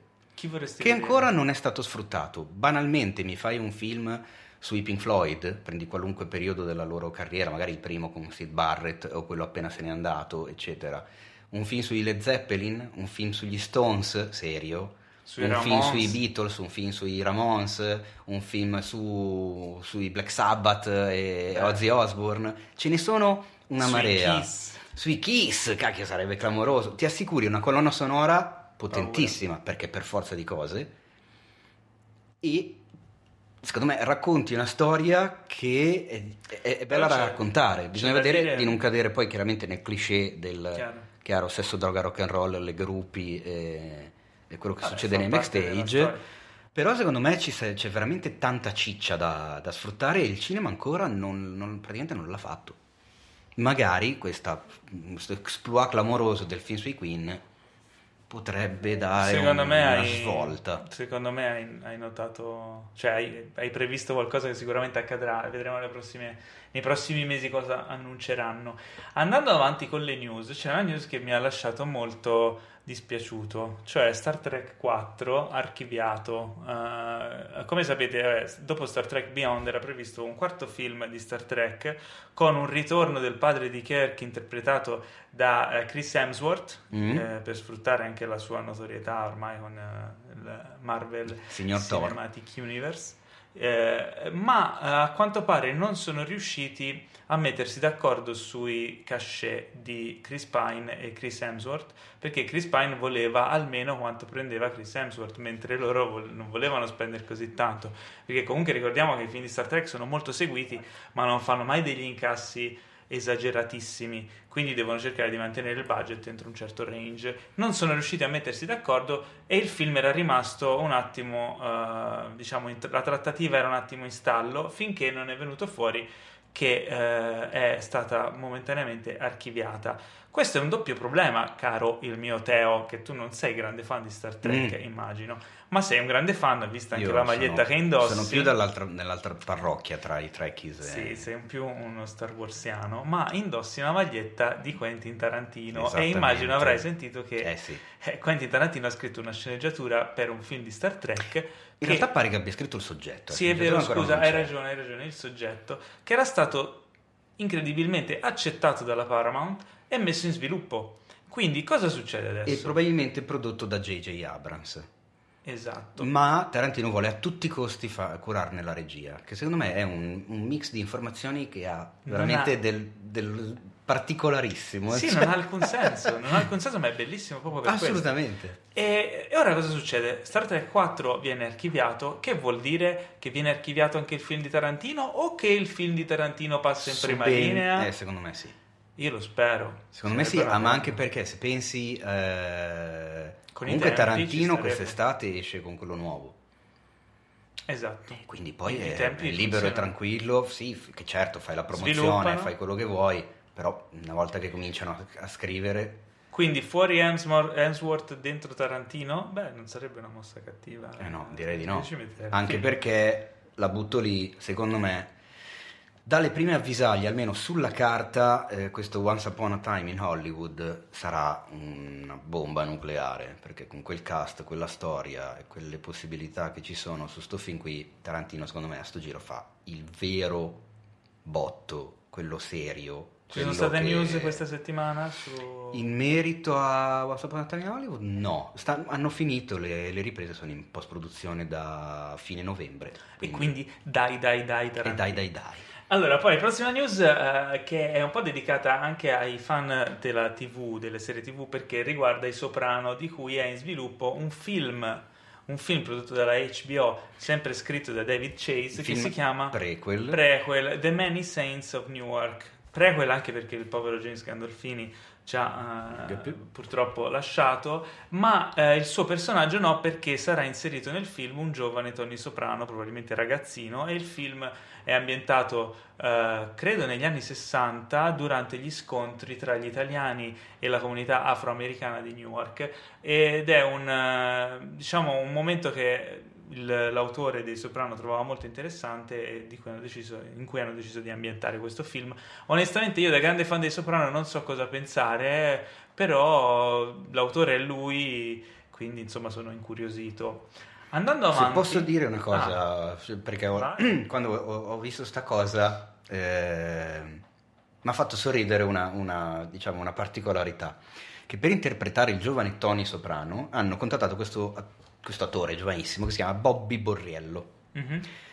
Se tu cerchi informazioni in merito a Bobby Borriello, i primi risultati di Google parlano di Bartolomeo, chiamato Bobby Borriello, che era un vero mafioso eh, italo-americano che faceva da autista a Gotti, a John Gotti, che lavorava per la famiglia Gambino. Il che secondo me è perfetto, ma chiaramente non è il giovane attore Bobby Borriello, è un omonimo. Il Bartolomeo Borriello, detto Bobby, è, insomma, è deceduto qualche anno fa. Però questa cosa, che sia un omonimo per interpretare Tony Soprano, secondo me è, è È il nome la- la- giusto. la- è il nome giusto. Andando avanti abbiamo una notizia molto interessante che è eh, Taylor Sheridan, eh, già sceneggiatore di eh, Hell or High Water, ehm, so- Sicario e Soldato, bravissimo sceneggiatore, io lo adoro, cioè, veramente un fenomeno. eh, riscriverà, farà una riscrittura perché questo film è già stato scritto. eh, il film si chiama Without Remorse e- ed è eh, previsto che sarà interpretato da Michael B. Jordan. E fin qui tutto interessante. Ma- Se non che, dillo tu, Teo, chi è il regista di Without Remorse? Il nostro Stefano Sollima, che eh, a sto punto direi che sta veramente prendendo il giro. Eh già, eh già. Cioè, si conferma intanto la collaborazione tra Sheridan e Soldato. dopo il eccezionale soldato, direi. Ehm, e diciamo che la trilogia di Sicario eh, è stato, insomma, annunciato che sarà de- ogni film sarà diretto da un regista diverso perché vogliono cambiare il punto di vista e ci sta. Però eh, a quanto pare Sheridan è rimasto impressionato e ehm, Sollima eh, o, o- oppure Sollima ha chiamato Sheridan per Mm. riscriverlo, non si sa ora come sono andate le cose, però torneranno a lavorare Andrò a indagare, tra l'altro con Michael B. Jordan che insomma Eh, è uno degli attori più niente. popolari del momento in questo, Esatto. questo istante negli Stati Uniti, perché quel famoso Black Panther che qua da noi oh, è incredibile, non, Creed, puoi, non puoi ragazzi. nominare e Creed, non puoi nominare Black Panther qua da noi, ho notato che la gente gli viene l'orticaria, è, è incredibile, so perché. Ma perché secondo me Black Panther ha perso molto dal, purtroppo dall'adattamento perché tutto il lavoro è stato fatto sugli accenti e sul mood è Ah, un po' tu dici, andato- ah, eh, l'ho visto in lingua io, quindi... smorzato. Anche perché secondo me Chadwick Boseman ha una voce particolarissima, c'è Sì. questo timbro graffiato strano che è molto figo. Poi abbiamo una notizia controversa. eh, Mm. John Lasseter, che era stato allontanato dalla Pixar dopo le accuse di molestie sessuali presunte più o meno da parte di collaboratori o della sua abitudine, diciamo, eh, particolare di abbracciare e toccare i suoi collaboratori in maniera molto affettuosa, è tornato, eh, cioè torna a lavorare come capo dello studio di animazione di Skydance. Eh, quindi eh, gli è stato dato questo ruolo di, diciamo che artisticamente meritatissimo perché Lasseter artisticamente è un mostro, eh, ma è stato molto criticato dal, dal Me Too proprio perché dice sì. ok, eh, non, ha- non si è scusato pubblicamente, si è allontanato per un annetto e ora e poi ne rientra torna ripulito. proverbiale bene. finestra. Quindi staremo a vedere se questa cosa eh, andrà avanti, perché comunque eh, Skydance, eh, ricordiamo che il, Skydance Animation sarà la, la divisione di animazione di- della Skydance che ci ha portato tanti film, filmoni, tipo...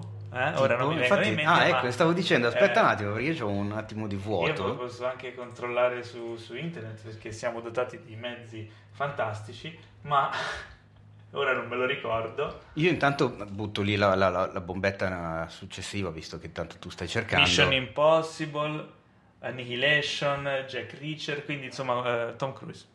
Tutti i film di Tom Ah, eh, Cruise. ma infatti sì. Eh, perché credo Ah, che dietro sia... a Annihilation ci sono loro. Eh già, è la casa di produzione di Tom Cruise, mi sa. Eh, poi abbiamo questa notizia è bellissima. Eh, esatto, io questa eh, adoro. Adoro. Sono È curiosissimo. Confermato finalmente dopo anni di illazioni il ritorno di Eddie Murphy ad uno dei suoi ruoli iconici. Il principe cerca moglie. Due. Due. Ah, fantastico. Che negli Stati Uniti, chissà come si chiamerà, sempre cercando il tizio eh, che dà i titoli italiani ai film americani. In realtà il, il titolo originale, il principe cerca moglie, è Coming to America. Esatto. Quindi chissà come si chiamerà. Coming in to America due. America- sì, sì, sicuro? Sì, sì, sì. Ah no, pensavo... No, l'ho un, tradotta eh, io le news perché... Che, che ne so, un, un Welcoming to America, sai che ogni tanto ah, fanno Coming to America. Coming to America! Ma sei un genio. Devi andare tu a dare io, i titoli. sì, esatto. Coming to America, scritto Posso crocifiggermi. Ecco, questo, questo è un momento che mi porterò dentro La cosa, la buffa, la cosa buffa è che il regista è Craig Brewer, che è il regista di Dolomite is My Name, che è il film che attualmente ha appena finito di girare Eddie Murphy, quindi si è trovato molto bene, dice che si è divertito moltissimo, in cui Eddie Murphy interpreta Dolomite, che è questo famosissimo pimp, cioè Ah. magnaccia americano del- degli anni 70. Quindi Ma deve essere? Sì, eh, se non sbaglio c'è anche il trailer già fuori. Ma mi vuoi dire che molto divertente. quindi Eddie mi torna alla grandissima in circolazione? Perché non so se hai fatto caso a una cosa buffa, buffa tra virgolette. Da quando è scomparso Tonino Accolla, Eddie Murphy praticamente non ha recitato in, eh, in grandi film importanti che sono arrivati qui in Italia. E è una coincidenza piuttosto bislacca. Ma la cosa peggiore è che anche quando Tonino Accolla era ancora vivo, concatenava una serie di filmacci. Mamma mia, sì, quello Povero sicuramente. No, in realtà non, non- non ne abbiamo praticamente più avuti di film di Eddie Murphy al cinema in Italia da quando non c'è più Accolla. E sono curioso di vedere eh, chi gli daranno Chi come doppiatore a sto giro. Esatto. E soprattutto replicherà la famosa risata che si era inventato Accolla, perché la risata che conosciamo noi Eddie Murphy in realtà in originale non ce l'ha, Non cioè, ride, ride in un altro modo. Cioè, Eddie Murphy negli Stati Uniti è famoso per la sua risata e anche in Italia è famoso per la sua risata, ma in italiano in lingua originale ha due risate Ma- completamente differenti. Non so se in America sia perché Sì, sì, lui sì. spesso e volentieri se guardi nei film eh, se guardi la versione originale lui sorride e basta Lui sorride e basta e non versione ride, italiana- esatto. Nella versione italiana- italiana lui ci butta dentro lì, quella roba lì. Ultima news che ho, ho selezionato in maniera fantastica per chiudere in bellezza. A Dallas hanno ricreato il bar dei Griffin. Questo non lo sapevo. Sì, The Drunken Club. No, c'è- ma veramente? Sì, sì, sì. C'è l'ostrica ubriaca, ma è bellissimo. Sì, ma è buffonato. Come Va una bene. buffonata? Allora, dai, Teo, parlaci di Green Book. Ma voglio andarci al bar dei Griffin. Allora, siamo, immagini, siamo al bar dei Griffin. Esatto, Siamo ok. io, te, Peter, Quagmire? Cleveland, Quagmire. Ah, Cleveland è anche tornato? Ah, non lo so. non- non no, no, fuori. oggi c'è. Ah, oggi fa- c'è. fantastico. Ciao, Cleveland. Ciao Sì, Cleveland. sì, non c'è bisogno che parli. non parla così. Non parla, sì che parla, non parla così. Vabbè. Vabbè. Eh, E aspetta, Cleveland- attenzione, ci sono anche altre due persone. Rami Malek, Rami che Malek, ormai è giusto. dappertutto. E E, c'è anche... Klaus Kinski. Cioè, no, ciao, ciao, sono Christian Bale in Vice, tutto bene, come state? È molto interessante quello che state dicendo. Hai fatto andare via Klaus Kinski. Incazzatissimo. Madonna, con la barca. sì, sì, andato via sì, con la barca, come sul Fitzcarraldo. Allora, Green Book. Green Book, mm, ne, ne- ne parlo, vabbè, spoiler, in un film del genere non è che ce ne siano tantissimi da, da- da- da fare, quindi non è che incorro in rischi, però la cosa buffa è che eh, il come sono andato a vederlo, che probabilmente ha anche influito sulla mia percezione del film stesso, nel senso che sono stato invitato all'anteprima stampa, ero di corsissima, stavo facendo dell'altro e ho risposto al volo perché ho visto Green Book eh, con Viggo Mortensen. Mi, mi bastava quello e ho risposto alla mail dicendo ok ci sono, perfetto, segnami. Mi sono praticamente poi dimenticato. La settimana dopo mi è venuto in mente, ho detto, cacchio, ma io questa settimana devo andare a vedere un film in anteprima, avevo sia Vice che due serie dopo Green Book. Mi viene in mente che c'è Green Book, vado a vedermi Green Book, senza informarmi di niente. A quel punto ho detto, senti, è più divertente così. Non so niente, non sapevo niente, gli ho detto che vado, andiamo a vederlo, chissà cos'è. Non sapevo assolutamente nulla, la storia, il tre, niente. Sono entrato in sala e ho visto un film che mi ha fatto spaccare da ridere dall'inizio alla fine, con un Vigo Mortensen pazzesco che interpreta eh, il ruolo di un italo-americano, siciliano, e parlotta anche in italiano nel film, un Mahershala Ali eccezionale anche lui, è una sorta di buddy movie, road movie, diciamo, cioè la storia è molto, semplicis- è molto semplice. Il- diciamo, lo sviluppo e la conclusione anche non è che sia tutta questa originalità incredibile, c'è la storia di due personaggi che all'inizio non si sopportano perché sono agli antipodi, si conoscono forzatamente, devono passare del tempo insieme, vivono delle cose, quindi uno vede il punto di vista dell'altro, l'altro vede il punto di vista dell'uno, entrambi crescono, imparano e alla fine si vogliono bene, cioè questo è proprio la, la, la Un classi- archetipo narrativo, diciamo. Esatto, proprio classicissimo. è il come viene narrata la cosa, perché il tutto è buttato sulla commedia spinta, a volte con dei tratti proprio da film comico, soprattutto grazie a, a questo Viggo Mortensen con questi capelli unti, la, la, la, panza, quella proprio la panza di uno che mangia e beve come un maialone, eh, che non gliene frega niente di niente, proprio un personaggio rozzo, porco che, che, mangia i panini unti mentre guida la macchina, sempre con la sigaretta in bocca anche mentre mangia la, la colazione con le uova fritte, cioè questa roba incredibile. Mentre Mahershala lì fa il musicista, quello tutto sofisticato, jazz, proprio due personaggi che non c'entrano niente uno con l'altro. Le situazioni in cui si trovano sono meravigliose, ambientato negli anni 60 nell'America del Sud, quindi ultra razzista. Ed è molto divertente, scritto molto bene e nei titoli di coda il primo nome che viene fuori è regia di Peter Farrelly e lì è stata l'ennesima sorpresa che mi ha regalato questo film perché non me l'aspettavo minimamente. Peter Farrelly è quello di Scemo e più Scemo e film di questo tipo. Certo, Tutti insomma, per Mary. Ecco, esatto. Che Beh, sono mito, eh. commedie comiche, eccetera. Sì, ok, però quel tipo di comicità, la Scemo più Scemo, Tutti pazzi per Mary, eccetera, è molto più greve, molto più, diciamo, di, di, di, di bassa lega certo. rispetto invece a quella che trovi qui. Qui la, la, la, la risata scatta non per delle cose associate a parti del corpo che di solito teniamo coperte anche quando andiamo in spiaggia, per capirci eh, è un'altra roba, infatti mi ha fatto molto piacere perché boh, a questo punto probabilmente è cresciuto Farrelly, non lo so, se tira fuori delle robe del genere sono contento. Secondo me quando un autore riesce a fare quel tipo di comicità non vuol dire che non abbia altre carte nel suo... No, però finché non lo vedi non... Eh, sai. ma perché sono passati un po' di anni, evidentemente si è staccato da quella percezione è riuscito a farsi produrre un film diverso, penso, perché quando fai un film come Scemo e più Scemo è un enorme successo, tutti i pazzi per me è un enorme successo e poi da te vogliono quello. È chiaro, quindi non puoi più capito? Però sono super super curioso, io sono un grandissimo fan dei Farrelly, quindi sono super curioso di vedere questo film che sembra una bomba. Anche, eh, ultima cosa, eh, Mortensen che visto nella promessa dell'assassino è un sovietico assolutamente credibile, qua riesce a essere un italo-americano altrettanto cre- credibile, io non so come faccia quell'uomo, ma è veramente eccezionale in questo film, film che come Vice, mio personale appunto, ritengo che sia molto difficile vedere doppiato. Mm. Perché in Green Book la lingua italiana parlata dal protagonista, che è di origine italiana, è al centro di un paio di snodi importanti, uno soprattutto. Quindi non so come potranno fare, probabilmente lo faranno parlare in dialetto, in un dialetto siciliano o napoletano o comunque meridionale, però fa ridere perché non capisco per... Mm, vedrete modo. il film, ma ha poco senso che sia il dialetto e non una lingua, ecco. Okay. Però vabbè, Beh. comunque a parte questo. Quindi Viggo Mortensen probabilmente interpreterà Herzog nel nostro film. Esattamente. allora, dunque, passiamo alle recensioni. Dunque, oh, ah, recensioni. Ah, aspetta, aspetta, aspetta, abbiamo una sigletta. Oh, no, davvero? Abbiamo, sì, cioè, abbiamo una sigletta delle recensioni, eh, certo. Come fa? Facciamo partire la sigletta delle recensioni? È il momento delle recensioni. Oh. Ed eccoci finalmente. Bellissimo, queste sigle mi piacciono tutte, dalla prima all'ultima. Sì, la mia preferita però... È la prossima. Eh, certo, Sai, sempre si dice sempre esatto. Allora, voglio parlare di ehm, Spider-Man Un Nuovo Universo, abbiamo accennato prima, film d'animazione che ha vinto appunto il Golden Globe e probabilmente si porterà a casa altri premi, perché ehm, nel momento in cui i supereroi sembra che abbiano anche sfracassato i cosiddetti, eppure se stanno uscendo comunque film fantastici, veramente belli, ben fatti e accattivanti.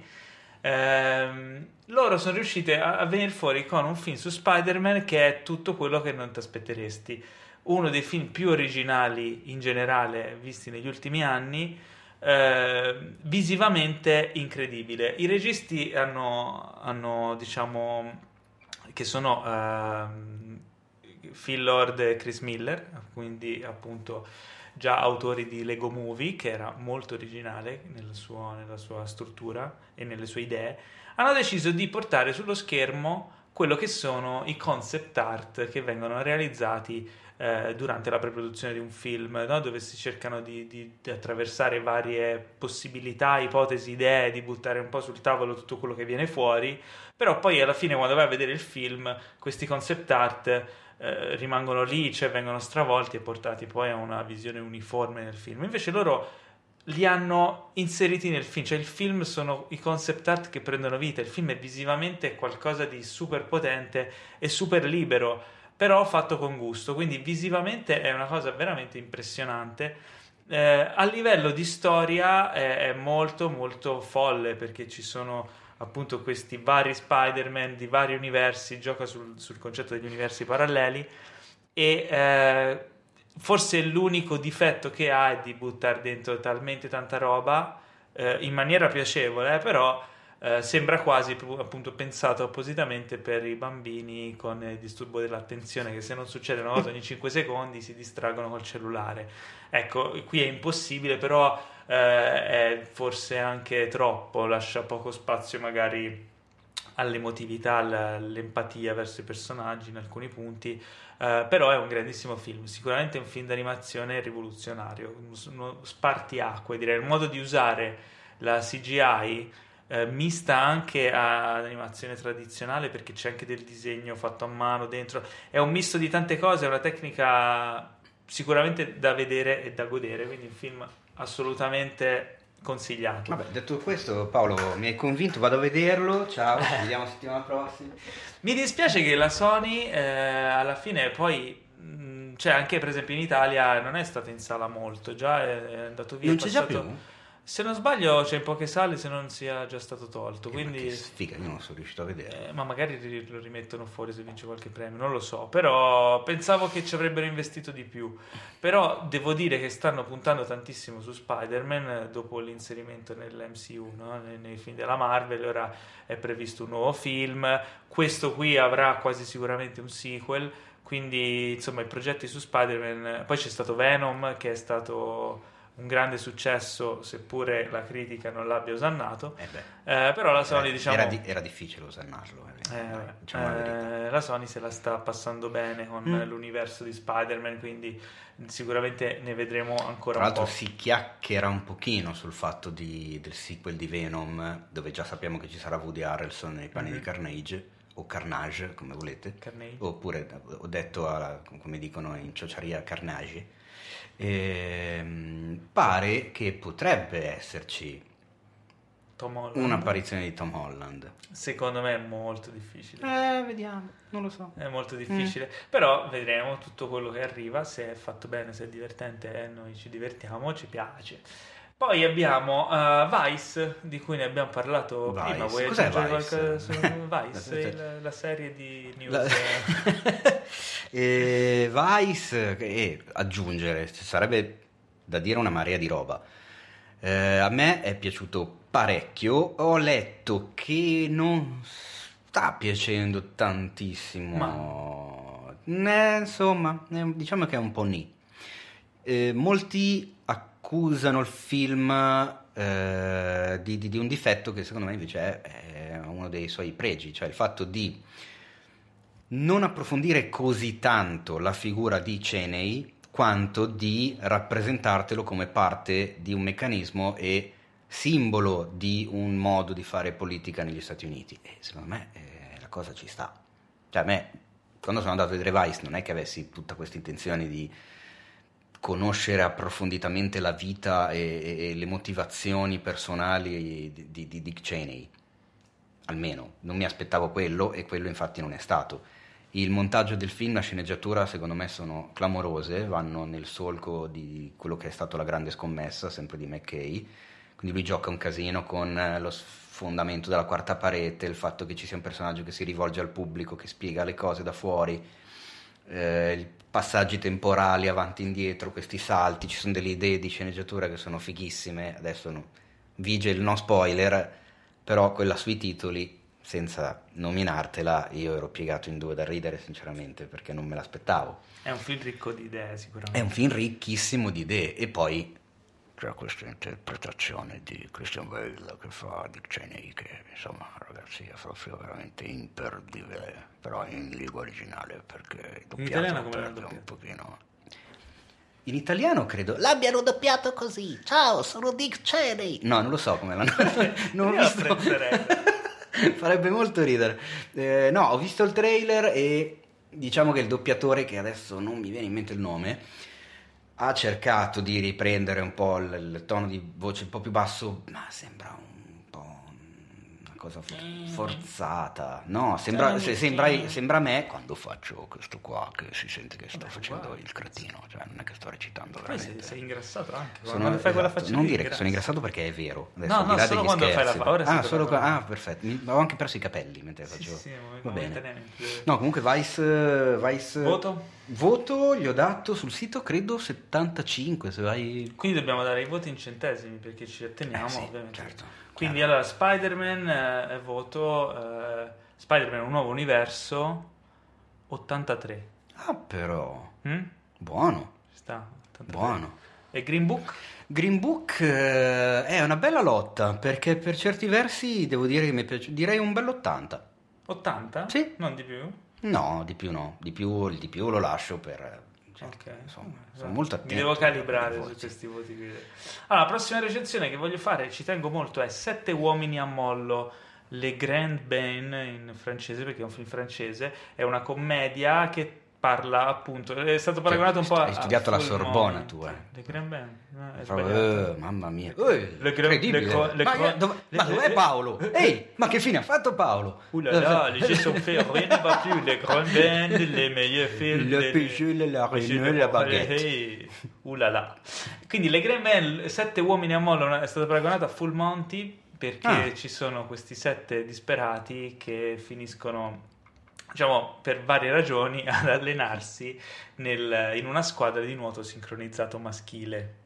E già, già questa cosa qui fa ridere, però per come è Anche scritto... perché non sapevo esistessero le squadre di nuoto sincronizzato Esiste, maschile. Esiste, esiste, esiste. Ah. E- ed è bello perché racconta queste sette storie eh, intrecciate bene, scritte bene eh, e fa morire dalle risate. Ma fa morire davvero dalle Beh, risate. scusa, tra l'altro mi viene in mente adesso che ci, che ci sto pensando, io ci ho riflettuto un secondo. Il titolo originale è Il grande bagno, Sì. giusto? E in italiano invece è Sette uomini a mollo. Ecco, Chi dobbiamo trovare quel tizio di cui parlavamo È prima. stato lui. Se ci ascolti, tizio, vieni ospite a Cinefax Podcast. Assolutamente. E ci racconti? Perché? Quindi Sette uomini a mollo per me è un voto altissimo, cioè veramente mi sono divertito un sacco, sicuro anche, fu- anche- anche 85, Eh, eh, ah, anche 85. merita davvero, sono quei film che non se li caga nessuno perché hanno una distribuzione piccola, perché passano in poche sale selezionate, eccetera, mh, poco conosciuti, eccetera, ma probabilmente è una delle migliori commedie dell'anno. E seriamente chi l'ha visto lo va a vedere, poi ci scriva nei commenti, eccetera, perché merita, merita assolutamente. Manderò qualcuno dei miei... O se no vado a vedermelo io. Vado a vedere se credo sia ancora in sala, quindi sì, vado a vedere, poi mi dici. Eh, Bohemian Rhapsody, Teo, qual è il tuo voto? Rami Malek. Ah, ma sicuro? non è troppo? No, allora, è una bella lotta. Dai, diciamo un 68. 68? Sì, Legittimo, sì. sono d'accordo. Una roba del genere. Sono d'accordo, ci sta. Sì, perché alla fine non è... non mi ha fatto clamorosamente impazzire, ma comunque è realizzato strabene. Ma anche a livello di messa in scena di fotografia, guarda che comunque No, ce li ha i suoi tocchi. Eh. I live sono girati bene, secondo me, che è una cosa nei film che spesso non lo vedi fatta bene, purtroppo. I, i- i- i punti musicali, insomma, i punti dove suona e canta qualcuno, Sì. è difficile che, che vengano, eh, che escano bene. Poi Però è Star is Born, ragazzi. guarda, Sì, eh? eh, in quel- da quel punto lì è sopra tutto. Mm. Eh, però dai, dici un, un cinefact su Bohemian Rhapsody. Su Bohemian Rhapsody c'è quello bellissimo delle voci dei fan, cioè prima che uscisse il film ovviamente, quando erano in post produzione, hanno lanciato quest'app che si chiamava Put Me in Bohemian, dove praticamente come, ti- tipo karaoke eh, partiva sul telefonino eh, Bohemian Rhapsody e tu potevi cantare Bohemian Rhapsody seguendo il testo sul telefono, proprio come fosse il karaoke. La registravi mentre la facevi e la inviavi alla casa di produzione che si occupava del montaggio e del missaggio sonoro. Loro hanno preso tutte le registrazioni, questo è quello che dicono loro, poi bisogna vedere quante ne abbiano prese. Hanno preso tutte le registrazioni ricevute e le hanno usate nel mix del film, nella scena in cui ci sono i Queen a Wembley per il Live Aid, per dare eh, l'effetto della gente che canta con lui. Ma tu Ed per caso l'hai sta fatta cosa. questa cosa? No, io- perché l'ho scoperta dopo. Sei sicuro? Perché io mentre vedevo il film ho sentito Dick Cheney che cantava Bohemian Rhapsody e ero sicuro che fossi tu, ma forse era Christian Bale. Mama just killed a man. Bellissimo. Eh, va bene, allora, eh, quindi passiamo Dai, parlaci di questo film che da, ho da stamattina che mi, devi- che mi dici, ah, voglio parlarne assolutamente, il film Allora- dell'anno, mi è piaciuto un casino, guarda, clamoroso, cioè proprio questo vince Beh, 12 sì, Oscar. Cioè, non puoi. Eh, è- dai, dici. A parte che era il film più atteso da tutto il mondo. Ma assolutamente, certo. Tutti gli anni. Di tutti gli anni, di- della storia del cinema e non Della- solo, della storia delle arti. vero, Delle arti. Cioè, quando Delle- c'era vivo Van, Van Gogh, che Sì. si dovrebbe pronunciare così, Bangkok. Van, Van Gogh, lo dicono anche nel film con William Dafoe. C'è una Che scena non è cui. quello di cui andremo a di- parlare. cioè, no, c'è una scena di, di- di quel film lì in cui Van Gogh di- dice: Guardate, io è tutta la vita che aspetto di vedere al cinema. Bumblebee. Bumblebee. Ma infatti anche il giallo, no? Il. Eh certo, ma è chiaro, i girasoli sono Ragazzi, stati. Bumblebee, che secondo me è un peccato che non l'abbiano chiamato Transformers Bumblebee o qualcosa del genere. Perché? È, allora, partiamo dal fatto che per uno, uno che è cresciuto negli anni 80, che vedeva i Transformers in televisione, i cartoni, che aveva gli A- Commander, gli Autorobot, no? come si chiamavano all'epoca. Autobot. Eh, e i cattivi come si chiamavano? I Decepticon. No, Decepticon No, è- i Decepticon sono quelli del. I Destructors. i dis- no, i Destructors si Si chiamavano. chiamano- se non sbaglio, sì, correggetemi. Ma eh, si è sempre sentito, e questo però io mi sono sempre sentito disgustato perché non mi sono mai piaciuti il desi- dal design dei film di Michael Bay sui Transformers, che al di là del fatto che non fossero film eccezionali, eh, avevano cambiato a- totalmente il design di questi robot, eh, che era così bello, semplice, evocativo nella sua semplicità, anche perché erano, diciamo che partivano dall'idea di un giocattolo che si trasformava in robot da un'automobile, quindi essendo nati prima come giocattoli, erano effettivamente trasformabili, anche quelli disegnati nel, nel cartone degli anni 80 erano realmente trasformabili, avevano perso tutta la connotazione. E mi ha eh, incuriosito il fatto che per la prima volta, in guarda caso la regia non è di Michael Bay, eh, ma di Travis Knight, già regista di Cubo, Cubo e la spada magica. E la spada magica, Bellissimo anche- film della like. Vabbè, bellissimo film. E anche di quindi- Paranorman. Di Paranorman, che non ho visto, ma che me ne hanno parlato bene. Eh, mi ha incuriosito e in un'intervista lui ha detto eh, effettivamente proprio questo, che lui era affascinato dal design originale ehm, e voleva tornare a quel tipo di design. Ora, il design non fa il film, però era un'attrattiva. Sono andato a vederlo, incuriosito, e devo dire che è un film onesto, divertente, funziona, con un bello spirito anni 80, perché è un prequel, ambientato negli anni 80. Strano. Eh, che, sì, Ma poi dai, strano, è una scelta coraggiosa. detto, eh, sì, assolutamente. Eh, funziona, è divertente e sebbene non siano tante le scene con tutti gli altri Transformers, ma rivederli con quel design lì eh, è, è divertente, eh, funziona, è bello, molto bello ed è molto carino il fatto che eh, quando uno si trasforma in un veicolo e poi ritorna robot ha addosso i pezzi di quel veicolo, poi si trasforma in un altro veicolo e riconosci dopo quando ritorna il robot che è fatto dai pezzi di quell'altro veicolo, quindi Bumblebee se si trasforma in Maggiolone lo vedi che ha i pezzi del Maggiolone, se si trasforma in una Camaro ha i pezzi della Camaro, come dovrebbe essere, Eh no? sì. non è un ammasso di rottami che rotolano, anche i combattimenti sono fatti molto bene. Il E soprattutto non c'è nessun robot con la barba che fuma il sigaro.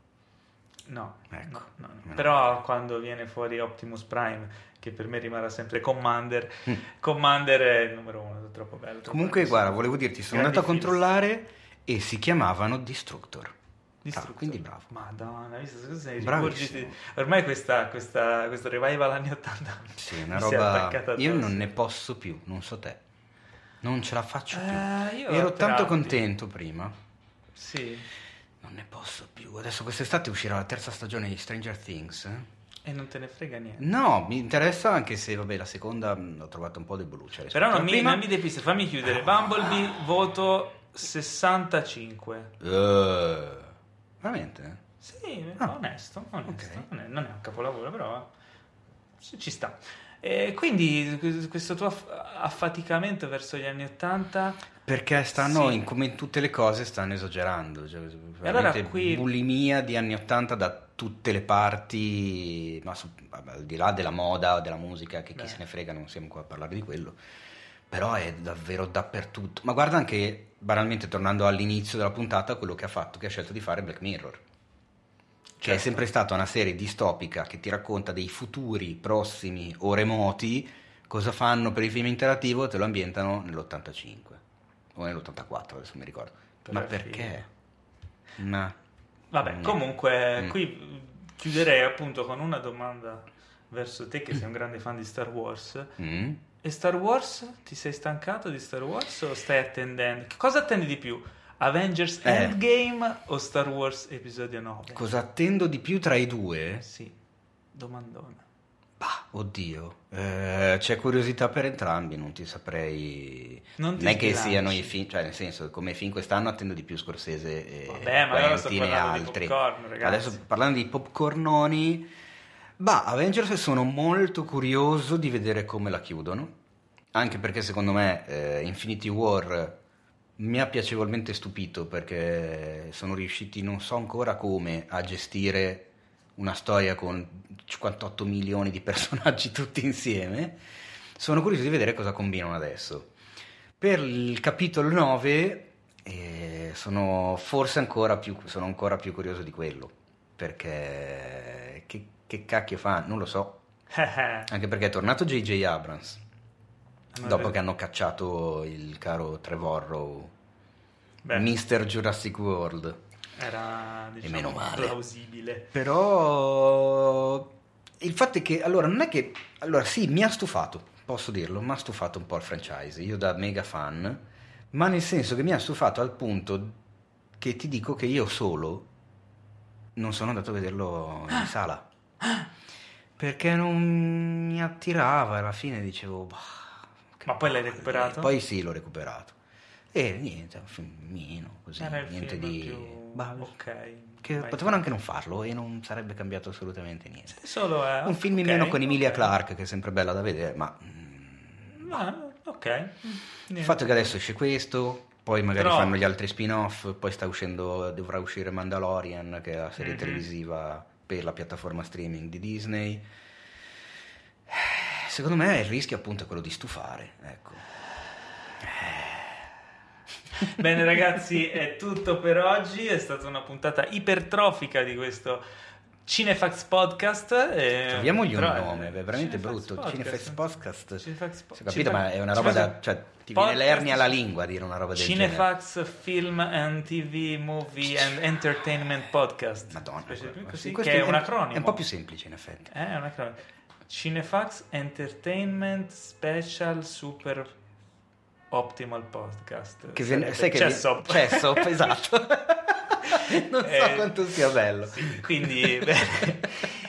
questo è un saluto da Paolo Celamare e da Teo Yusufian. E da Ciao, sono Christian Bale e sono faccio Dick Cheney in Vice. Volevo salutarvi tutti quanti e darvi appuntamento alla prossima puntata.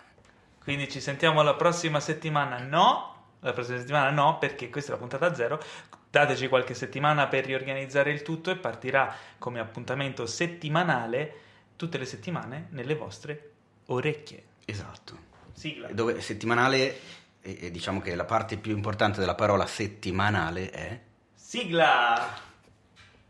E dov'è la sigla, Teo? Fammi la sigla. No, la sigla poi la mettiamo in, in post produzione. Ciao. Ma non l'abbiamo pagata la sigla? Quella di chiusura? Ho capito, ma dovevi occupartene tu?